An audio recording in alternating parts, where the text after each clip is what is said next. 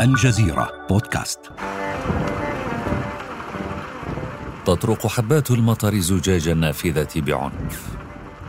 ينظر المندوب الفرنسي فرانسوا جورج بيكو إلى شوارع لندن وقد خلت من المارة والعربات وحتى من المتشردين. يفكر أن نيران الحرب العالمية لم تصل إلى العاصمة البريطانية بعد ولكنها غيرت حياتها وحياة سكانها. ثم يتنبه إلى أن ما هو مقدم عليه سيغير شكل العالم فيملأه شعور بالزهو. وقبل أن يغوص فيه يقاطعه صوت مضيفه البريطاني مارك سايكس يدعوه لتوثيق ما اتفقا عليه.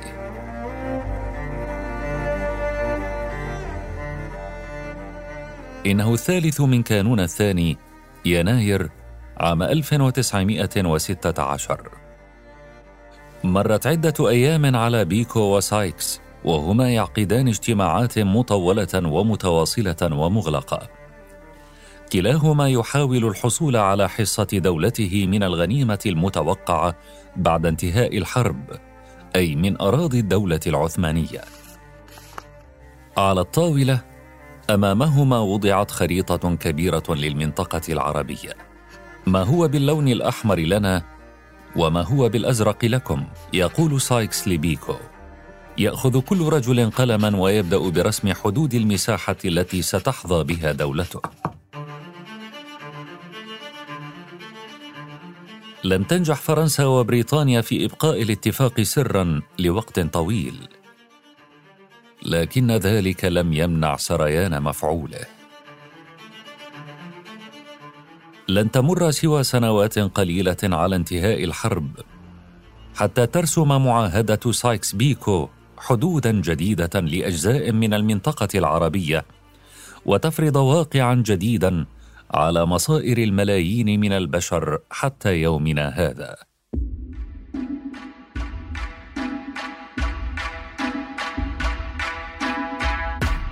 أهلا بكم في هذه الحلقة. من بودكاست لحظة من الجزيرة بودكاست في الموسم السادس.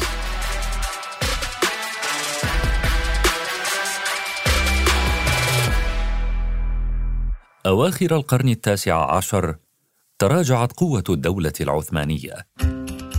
الدول القومية في أوروبا تتطور صناعياً وتتوسع خارج حدودها وتنشئ المستعمرات. بين عام 1877 وعام 1882 خسرت الدولة العثمانية مساحات شاسعة من أراضيها في البلقان لصالح روسيا. وانتزعت بريطانيا منها قبرص ومصر وسيطرت فرنسا على تونس.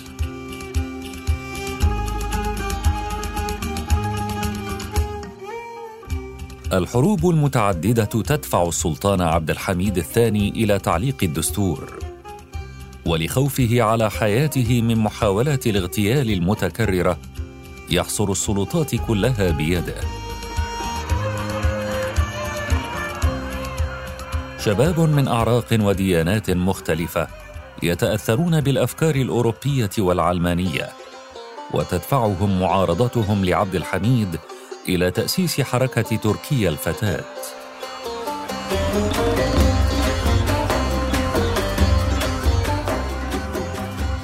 في عام 1908 تتمرد تركيا الفتاة وتبرز في صفوفها الأولى جمعية الاتحاد والترقي التي تنادي بالقومية التركية. بعد أقل من عام يتم الانقلاب على عبد الحميد ويتعرض للنفي. وخلال مدة وجيزة ينجح ضباط الاتحاد والترقي بالسيطرة على الدولة. سريعا تشرع الحكومة الجديدة بفرض سياسة التتريك على الأعراق الأخرى في أراضي الدولة بمن فيهم العرب.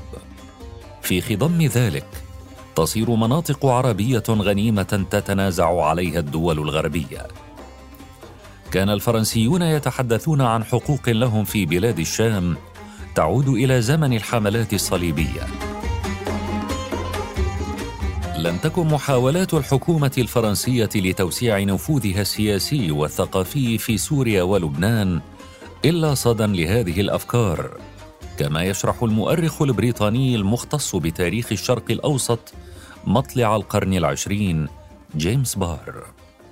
There was significant French influence uh, in the Levant. كان الفرنسيون يتمتعون بنفوذ كبير وقت اندلاع الحرب ولعل ذلك كان يتلخص بعلاقاتهم في التعليم حيث كانت هناك مؤسسات دينية فرنسية تقدم خدماتها للمواطنين العثمانيين.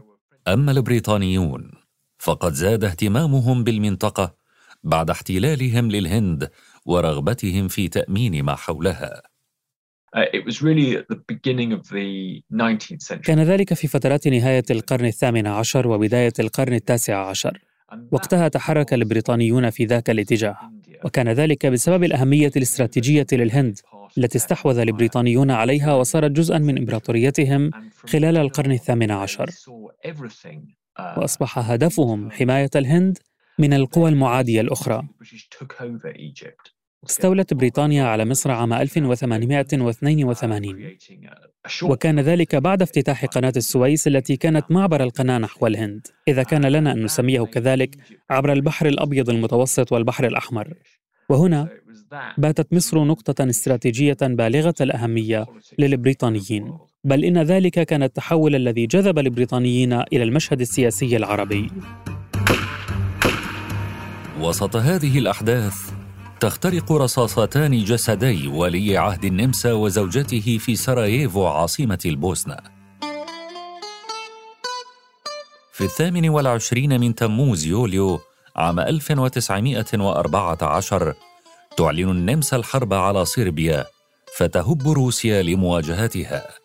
ثم تعلن ألمانيا الحرب على روسيا فتنضم فرنسا وبريطانيا للدفاع عن الأخيرة. وبذلك تندلع الحرب العالمية الأولى. يختار قادة الاتحاد والترقي الانضمام إلى ألمانيا والنمسا ويطلقون النفير العام لمواجهة دول الحلفاء. عندها تصير مناطق عربية قاب قوسين من الوقوع في يد أكبر قوتين استعماريتين في العالم حينها فرنسا وبريطانيا.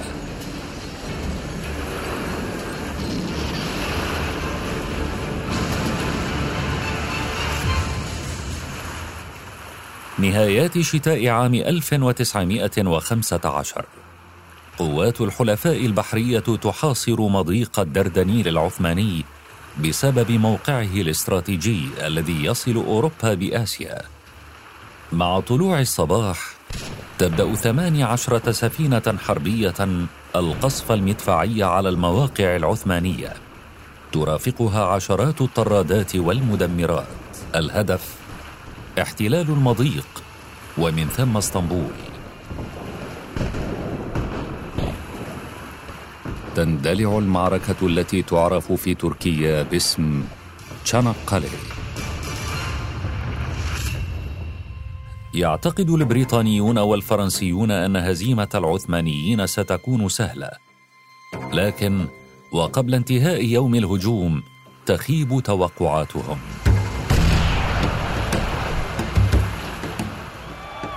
ينفجر لغم بحري ببارجة فرنسية. يرتفع صياح البحارة والجنود طلبا للنجدة. في غضون دقيقتين تنقلب البارجة رأسا على عقب ويموت معظم طاقمها.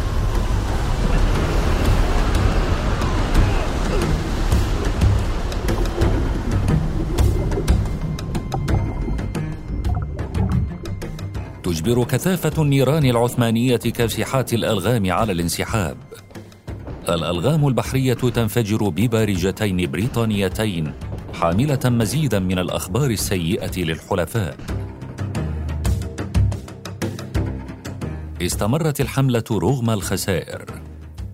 يوما بعد يوم وشهرا بعد شهر تظل اسطنبول في مأمن. تحت وقع الفشل تبحث بريطانيا عن زيادة الضغوطات على العثمانيين عبر إخراج العرب من الحرب وسريعا تجد الرجل المناسب لتحقيق ذلك الهدف شريف مكة الحسين بن علي.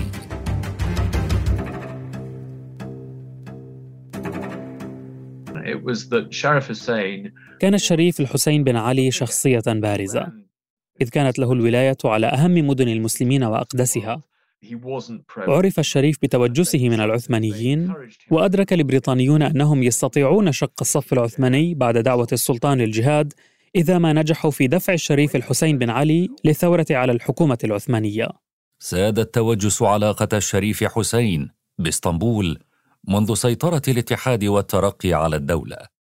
رغبته بتحقيق مزيد من الاستقلالية وخوفه من النزعة التركية للبشوات الجدد تلاقت مع النخب القومية العربية الصاعدة في دمشق والراغبة بالاستقلال.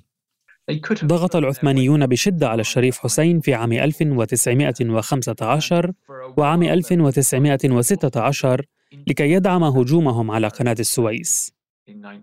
وأرادوا من الشريف أن يرسل المقاتلين والجمال تحديدا الجمال التي كانت ضرورية من الناحية اللوجستية لكنه قاوم وتمنع عن القيام بذلك. أعتقد أنه لم يكن مؤيدا حقا لما يفعله العثمانيون. كان يريد الاستقلال وقدم له البريطانيون عرضهم. لذا في النهاية اعتقد أن العرض البريطاني هو أفضل فرصة يمكن الحصول عليها. في صيف عام 1915 بعث الشريف حسين برسالته الأولى إلى المعتمد البريطاني في مصر السير هنري ماكماهون. طلب اعتراف بريطانيا بالخلافة العربية الإسلامية التي تتشكل من بلاد الشام والعراق وشبه الجزيرة العربية.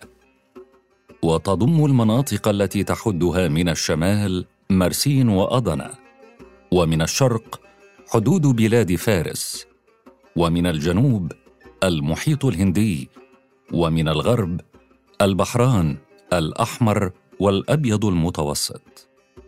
أجاب ماكماهون برسالة لطيفة تدعوه إلى تأجيل بحث موضوع الحدود إلى ما بعد الحرب وتؤكد دعم تنصيب الحسين خليفة للمسلمين. يتبادل الرجلان عشر رسائل. ومن خلال ماكماهون قدمت بريطانيا الوعود للشريف حسين لكن مطالباته بضم سوريا إلى مملكته الموعودة شكلت تحديا للبريطانيين لعلمهم بالأطماع الفرنسية في هذه الأراضي. لذا لم تكن وعود ماكماهون للشريف حرفية وصريحة. اختار البريطانيون كلماتهم ومصطلحاتهم التي كتبوها بعناية وتأن كبيرين في الرسالة التي أرسلوها للشريف. لقد صاغوا الرسالة بطريقة يمكن لقارئها أن يخطئ فهمها وكانوا يأملون أن يحصل هذا بالفعل. كتب البريطانيون رسائلهم على نحو يوحي للحسين بأنه موعود بإمبراطورية عظمى يكون له فيها الحكم بعد انتهاء الحرب. ولكن في الواقع كانت الصياغه مبهمة وكان ذلك عن قصد إذ يمكن أن يفهم من الرسالة ذاتها المعنى المعاكس تماما أنهم لا يستطيعون أن يعدوه بالإمبراطورية إلا بعد أن يضمنوا للفرنسيين ما يريدونه. بعد تردد طويل اختار الشريف حسين الوثوق بالبريطانيين. في العاشر من حزيران يونيو عام 1916 أعلن انطلاق الثورة العربية الكبرى. لكنه لن يكتشف سوى متأخرا جدا أن بريطانيا لم تكن تتفاوض معه وحيدا. نهايات عام 1915 هذا مقر رئاسة الحكومة البريطانية في داونينغ ستريت بلندن. موظف وزارة الحربية مارك سايكس يجيب على أسئلة معاونيه ورئيس الوزراء البريطاني هيربرت أسكويث يستمع بانتباه. يعرض سايكس تصوره لمفاوضات تقاسم الهلال الخصيب مع فرنسا. يتحدث بطلاقة وثقة. يرسم على الخريطة الموضوعة أمامه خطوطا وإشارات ويبهر الجالسين بغزارة معرفته وسعتها حول المنطقة العربية. خرج أحد من حضروا الاجتماع ذاك اليوم وقد خيل له أن سايكس يستطيع تحدث العربية والتركية ولكن الحقيقة أنه لم يكن يجيد ايا من اللغتين. ولا بد أن ذلك حدث نتيجة لقدرة سايكس على سحر الحضور باستخدامه لعبارات متجذرة في اللغة العربية توحي أن قائلها متمكن من اللغة وهو ما لم يكن حقيقة. قبل الحرب سافر السياسي الشاب في جولة مطولة في منطقة الشرق الأوسط. كان سايكس أشبه بسائح مغامر يملك ما يكفي من المال ليعيش مرتاحا. بقي بعيدا عن السكان المحليين ولم يتعرف بدقة على ثقافتهم. بعد عودته إلى لندن نشر سايكس كتبا عن الإمبراطورية العثمانية.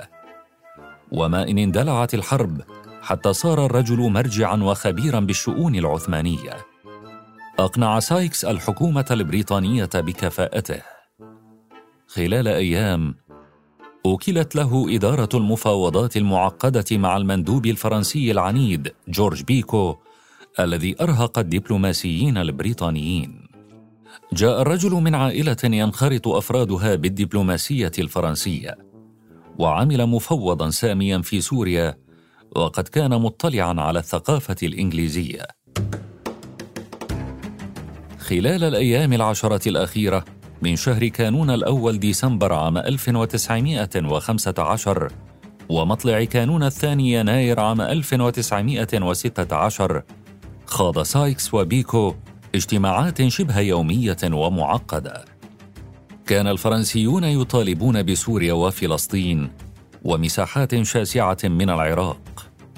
ولم يكن البريطانيون مستعدين لإعطائهم كل ذلك. أراد البريطانيون تشكيل مجموعة من الدول الخاضعة لسيطرتهم على امتداد الشرق الأوسط لتشكل حاجزا يفصل بين القوى الأوروبية والهند درة التاج البريطاني. في النهاية تمكن الرجلان من الاتفاق على خطة لتقاسم الغنيمة كما يشرح الأستاذ الجامعي والمؤرخ الأردني علي محافظة. والاتفاقية تنص على اقتسام منطقة الهلال الخصيب وليس كل الوطن العربي. هي منطقة الهلال الخصيب أي بلاد الشام بأقطارها الأربعة سوريا ولبنان وفلسطين والأردن والعراق. هذه آه، بلاد الهلال الخصيب. الاتفاقية قسمتها إلى عدة كيانات.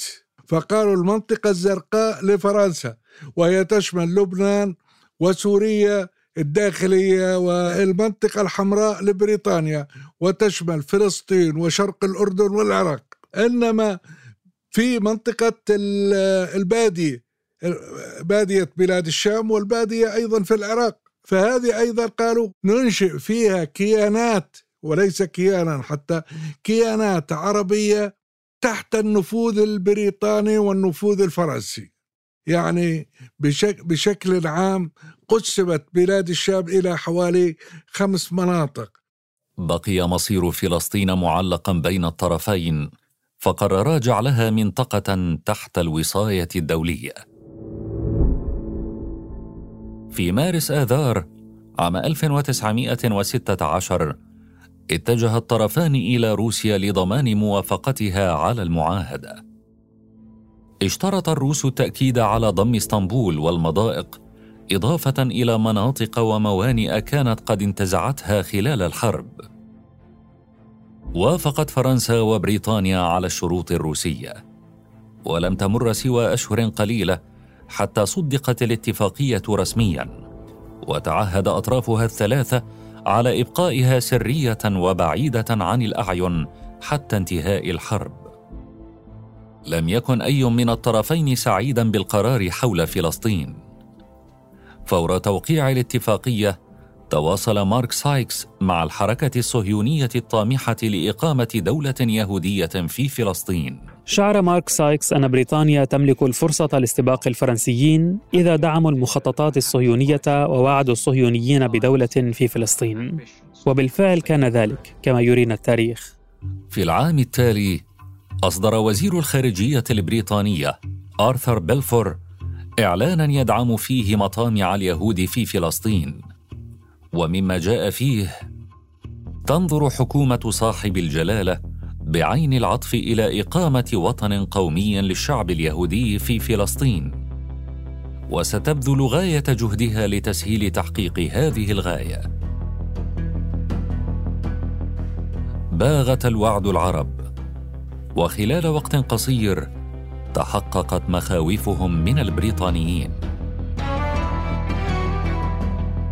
في تشرين الثاني نوفمبر عام 1917 وبعد قرابة الشهر على انقلابهم على القيصر الروسي أمرت قيادة الثورة البلشفية في روسيا بنشر كل المعاهدات السرية التي أبرمت في عهد القيصر ومن بينها معاهدة سايكس بيكو عندها فقط تأكد العرب من تعرضهم للخديعة اهتزت الثقة بينهم وبين البريطانيين.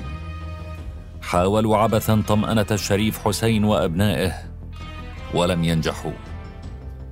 رغم ذلك فهم الشريف حسين أنه ما من فرصة للتعامل مع العثمانيين والألمان فاختار مواصلة العمل مع الحلفاء. ولن تمر سوى أشهر قليلة حتى تبدأ فرنسا وبريطانيا وحلفاؤهما بالتقدم على الجبهات المختلفة وإنزال الهزائم بالعثمانيين ودول المحور.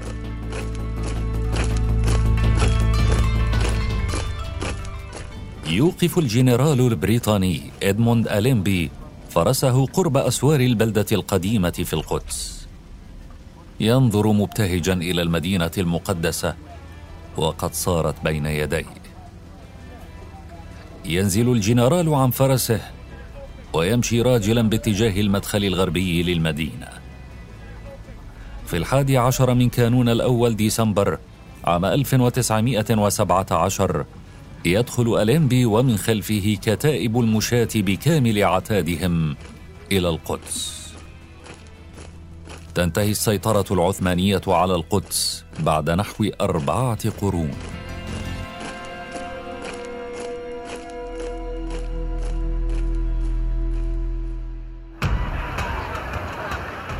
يخطب الغازي الجديد بالحشود مدعيا ضمان حرية ممارسة العبادات لأبناء الديانات المختلفة. على امتداد الأشهر التالية تتوغل القوات البريطانية وقوات الهاشميين في بلاد الشام. تصاب فرنسا بالذعر من أن يؤدي ذلك إلى خسارة ما تعتبره حقوقا لها في البلاد. بدورهم يشعر البريطانيون بأنهم هم من هزموا العثمانيين وأنهم هم من تعرضوا للخسائر البشرية والمادية في سبيل ذلك. وبالتالي فإنهم يستحقون حصة أكبر من الغنيمة. تقرر بريطانيا استعمال اتفاقها مع الشريف حسين ورقة في مفاوضاتهم مع الفرنسيين. في تشرين الأول أكتوبر من العام 1918 يدخل فيصل ابن الشريف إلى دمشق ويعلن استقلال سوريا الطبيعية التي تشمل سوريا والأردن وفلسطين ولبنان. يحفز ذلك تصاعد التوتر بين الدولتين طوال الأشهر المتلاحقة لانتصارهم بالحرب. قبيل انطلاق مؤتمر الصلح في قصر فيرساي في فرنسا. بوقت قصير ينجح الطرفان في حل الأزمة فرنسا الطامعة بالسيطرة على مساحات أوسع من ألمانيا تتنازل للبريطانيين عن الموصل وفلسطين. نتيجة لذلك يخسر فيصل معظم أوراق قوته قبل أن يصل إلى مؤتمر الصلح في باريس في كانون الثاني يناير عام 1919 هناك سيعاني فيصل الأمرين. مع الحلفاء عموما ومع البريطانيين الذين يقررون التنصل من مراسلات السير ماكماهون مع الشريف حسين. لما ذهب فيصل ابن الحسين إلى آه، مؤتمر الصلح طلب من والده أيضا الوثائق هذه حتى يستعين بها. وقال له يوجد منها نسخة في وزارة الخارجية البريطانية يمكنك طلبها من بريطانيا. بريطانيا طبعا لم تكن معنية بمثل هذه الأمور ورفضت أن تعطيها الأمير فيصل آنذاك بقي فيصل خلال عامي 1919 وعام 1920 يكافح ويناضل وفي محاولة لإقناع البريطانيين والفرنسيين بقبول الوعود التي قطعتها بريطانيا وفرنسا أيضا في أثناء الحرب العالمية الأولى لوالده. موازين القوى ليست في صالح العرب، ولا يوجد ما يشير إلى إمكانية تغلبهم على الظروف القائمة. كان الوزن العربي في مؤتمر الصلح ضعيفا. كان الوزن العربي بوجه عام ضعيفا حتى على الأرض العربية يعني في أرض آسيا العربية كان ضعيفا ولذلك اهتم الحلفاء بتقسيم المنطقة فيما بينهم بين فرنسا وبين بريطانيا رغم ذلك يقرر فيصل وحكومته العربية في دمشق الاستمرار في المواجهة. في عام 1919 يطالب المؤتمر السوري العام باستقلال سوريا الطبيعية تحت الحكم العربي. وفي العام التالي يقرر المشاركون مبايعة فيصل ملكا لبلاد الشام. لم يقبل الفرنسيون بالواقع الجديد الذي حاول فيصل ابن الحسين ومعه القيادات القومية العربية المتعاونة معه لم آه، آه، تقبل بريطانيا وفرنسا بالأمر الواقع الذي حاول هؤلاء أن يفرضوه عليهم ولذلك سحبت بريطانيا قبل ذلك قواتها من سوريا وسمحت للقوات الفرنسية أن تحتل دمشق.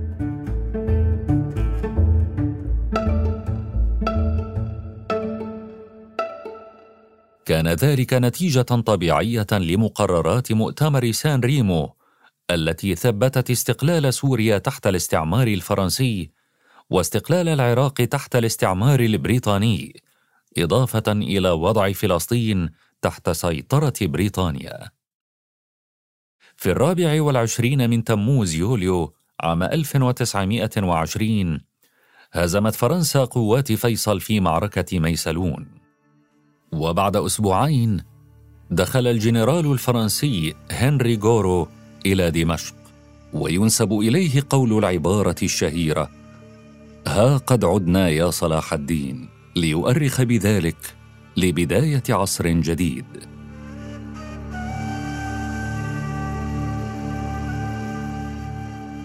لم تنتظر فرنسا وبريطانيا طويلا قبل البدء بتنفيذ سياساتهما الاستعمارية في الأراضي الجديدة. في مطلع العشرينيات قسمت فرنسا سوريا وخلقت دولا جديدة لم يكن لها وجود من قبل. من هذه الكيانات لبنان الكبير الذي أنشأه الجنرال غورو الذي كان قائد القوات الفرنسية والمندوب السامي الفرنسي في بلاد الشام وأيضا سوريا الداخلية التي قسمها إلى عدة دول دولة حلب ودولة دمشق. أيضا من دولة دمشق أنشأ دولة جبل الدروز ثم أنشأوا أيضا بلاد العلويين كيان سياسي قائم بذاته ولواء الإسكندرون أيضا فصلوه عن ولاية حلب. في الوقت نفسه قررت وزارة المستعمرات البريطانية إنشاء مملكة في العراق يحكمها الملك فيصل ابن الشريف حسين. وكذلك فصلت ضفتا نهر الأردن بعضهما عن بعض. عين عبد الله بن الشريف حسين اميرا على الأراضي الواقعة شرق النهر فيما ظلت ضفتها الغربية. فلسطين تحت الاستعمار المباشر. وسرعان ما بدأ البريطانيون بتشجيع الهجرة اليهودية إليها. لم يكن العرب راضين بما يجري لكنهم كانوا قاصرين عن إحداث تأثير فعلي على ما يصنع ببلادهم.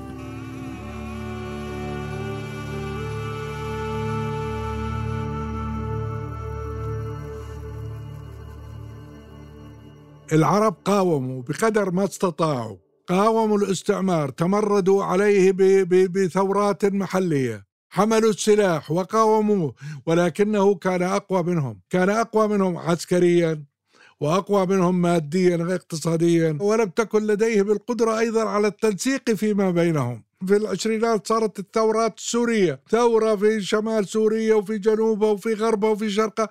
طيب ما كان في تنسيق بين هذه الثورات؟ ما كان لديهم أيضا الأسلحة الكافية لمواجهة الفرنسيين، لم يكن لديهم المال الكافي للقيام بذلك، ولم ينالوا مساعدة خارجية من أي دولة. تكرست الحدود الجديدة مع مرور الزمن. نالت الدول الجديدة استقلالها بالتدريج بدءا من العراق في عام 1932 ثم لبنان في عام 1943 وأخيرا سوريا والأردن في عام 1946 الكيانات السياسية في كل قطر عربي من هذه الأقطار. أنشأت مصالح خاصة للقطر فأصبحت تدافع عن هذه المصالح وهي مصالحها لأنها هي الطبقة الحاكمة. فالحكام هم الذين سعوا إلى إنشاء هذه الروابط أو هذه العاطفة المعينة. فأصبحت سوري يفتخر بسوريته واللبناني يفتخر بلبنانيته وكذلك الفلسطيني والأردني. يعني اتفاقية سايكس بيكو أوجدت بطبيعة الأمر بالكيانات السياسية الجديدة مصالح قطرية وأوجدت أيضا مصالح طبقات اجتماعية من مصلحتها أن, أن, أن, أن تبقى هذه البلاد مجزأة ومقسمة. وليست موحدة. وحدها فلسطين ظلت تحت الاستعمار البريطاني حتى عام 1948 انفجر الصراع بين الفلسطينيين والمستوطنين اليهود. حملات شعواء شنتها العصابات الصهيونية على السكان الأصليين في ظل فشل الجيوش العربية بإنقاذ البلاد.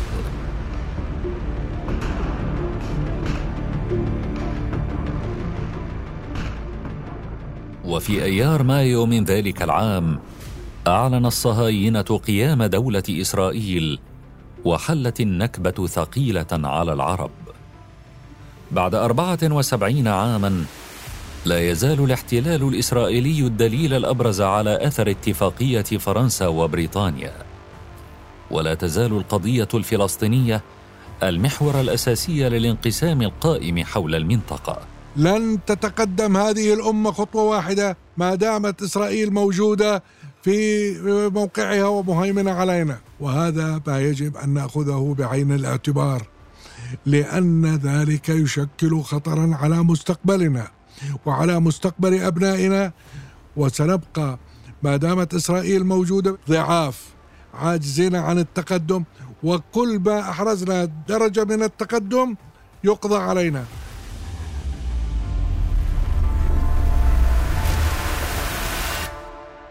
حتى اليوم تظل الخطوط التي رسمها سايكس وبيكو على الخريطة تشكل عالمنا وتحكم واقع منطقتنا لكن هل يمكن القول إنها مسؤولة كليا عن الأوضاع التي آلت إليها الدول التي قامت بعد جلاء الاستعمار؟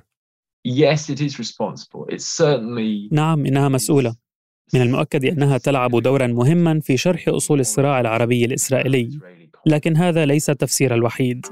تعيش دول الهلال الخصيب اليوم اوضاعا داخلية مأزومة. تتوالى الهزات الاقتصادية على بعضها ويشهد بعضها الآخر انقسامات عنيفة. تحولت بعض هذه الدول إلى ملعب تتصارع فيه قوى خارجية على النفوذ والموارد والقوة. لا شك أن اتفاقية سايكس بيكو تكشف بعض المشاكل التي يواجهها العالم العربي اليوم. ولكن هذه الاتفاقية اتفاقية سايكس بيكو هي أحد أعراض مشكلة ذات جذور أعمق بكثير في الشرق الأوسط وهو ضعفه أمام التدخل الخارجي. نحن في منطقة من أغنى بلاد العالم ومن أخطرها استراتيجيا كموقع. ولذلك الدول الكبرى عيونها مفتوحة علينا. وعلى بلادنا وعلى تقدمنا ولا تريد لنا النهوض والتقدم كما أننا نحن أنفسنا أيضا نحتاج إلى توعية وإلى إدراك جديد وإلى نهضه توعوية تجعلنا ندرك ماذا نريد لمستقبلنا وكيف يجب أن نتعامل مع هذه الأنظمة الحاكمة المستبدة وكيف نتخلص منها تدريجيا. وكيف أيضا نواجه الاخطار الخارجية التي تهدد بلادنا؟ بعد أكثر من مئة عام على رسم سايكس بيكو للحدود على رمال المنطقة ما زالت الأزمات تعصف بها. فهل يرسم لها المستقبل واقعا أفضل؟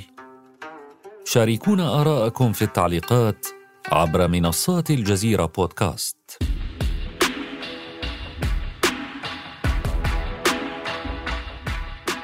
في الحلقات المقبلة من بودكاست لحظة. سنحكي لكم عن لحظات مفصلية أخرى من تاريخ منطقتنا والعالم. انتظرونا ولا تنسوا زيارة موقعنا على الإنترنت podcast.aljazeera.net ومشاركة هذه الحلقة مع أصدقائكم. إلى اللقاء.